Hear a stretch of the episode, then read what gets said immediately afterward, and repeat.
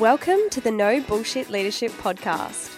In a world where knowledge has become a commodity, this podcast is designed to give you something more access to the experience of a successful CEO who has already walked the path. So join your host, Martin Moore, who will unlock and bring to life your own leadership experiences and accelerate your journey to leadership excellence. Welcome to Moments with Marty, your short, sharp shot of leadership insight to help you stay on track between our weekly episodes of No Bullshit Leadership. There's no doubt that systemic bias exists in hiring. But sometimes, even with the best intentions, it's really difficult to improve diversity.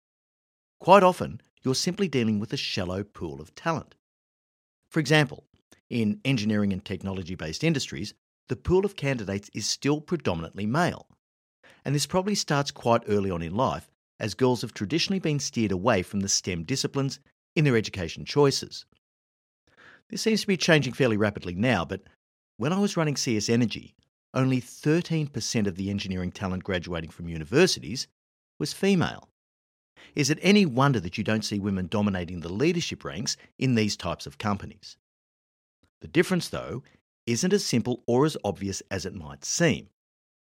Sure, we had some issues with being able to find females who had the experience or background to fill many of the more senior roles. But there were also forces acting in the organisation that made this harder than it should have been, even allowing for the scarcity of the female talent pool. Let me give you an example of selection bias in action. We were looking for a strong project manager to lead an overhaul project at one of our power stations.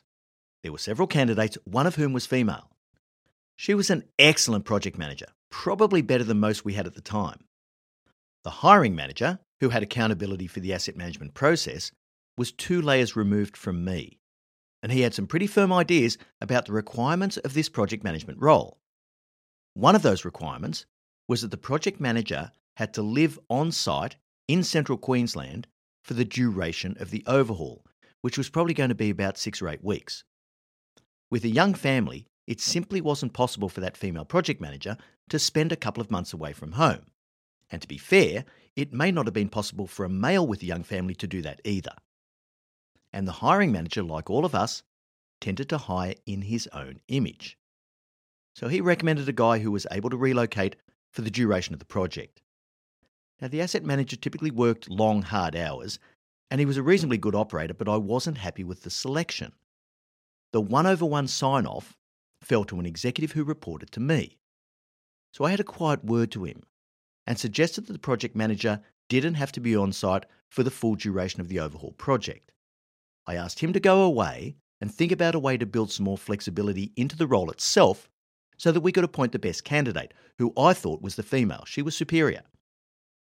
He came back to me a day or two later, reinforcing all of the reasons why the role needed to be filled by someone who could live on site full time. The moral of this story is when you have entrenched beliefs and attitudes at lower levels of your organisation, it acts as a barrier to progress. Not just for women, but for any minority group that's not the typical appointee. The homogenous, safe candidate is effectively greenlit all the way through the process. Sure, sometimes it's hard to find the right candidate who's going to improve outcomes by offering greater diversity. But it's even harder to change the mindset of the decision makers who occupy positions of relative power at all levels of an organisation. And quotas don't fix that. For more depth on this insight, have a listen to episode 202 of the No Bullshit Leadership Podcast Eliminating Selection Bias. We'll leave a link in the show notes.